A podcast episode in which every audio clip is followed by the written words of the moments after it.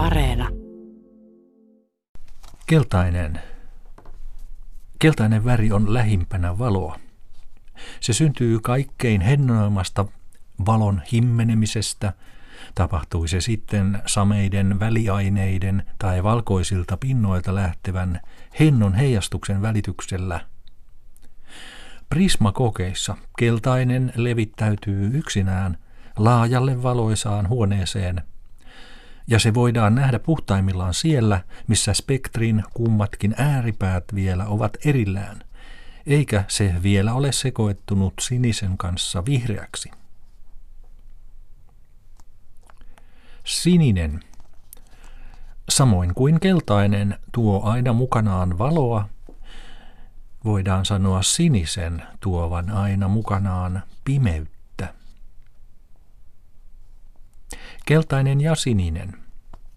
Tämä on näistä yhdistelmistä yksinkertaisin. Siinä voi sanoa olevan liian vähän, sillä punaisen täydellisen puuttumisen vuoksi kokonaisuudesta jää puuttumaan liikaa.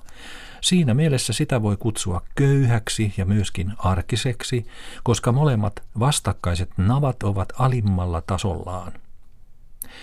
Sillä on kuitenkin se etu, että se on lähimpänä vihreää ja siten todellista tyydytystä.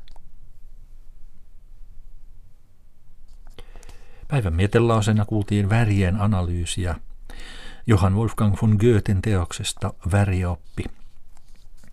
Teos on alun perin ilmestynyt vuonna 1810. Nyt kuulut katkelmat oli suomentanut Pirkko Holmberg ja mietelauseet viikolle yksi valitsee J.P. Pulkkinen.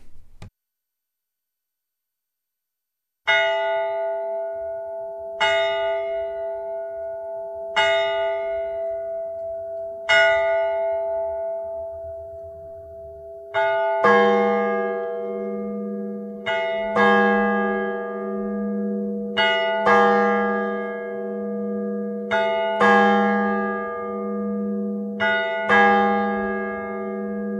you.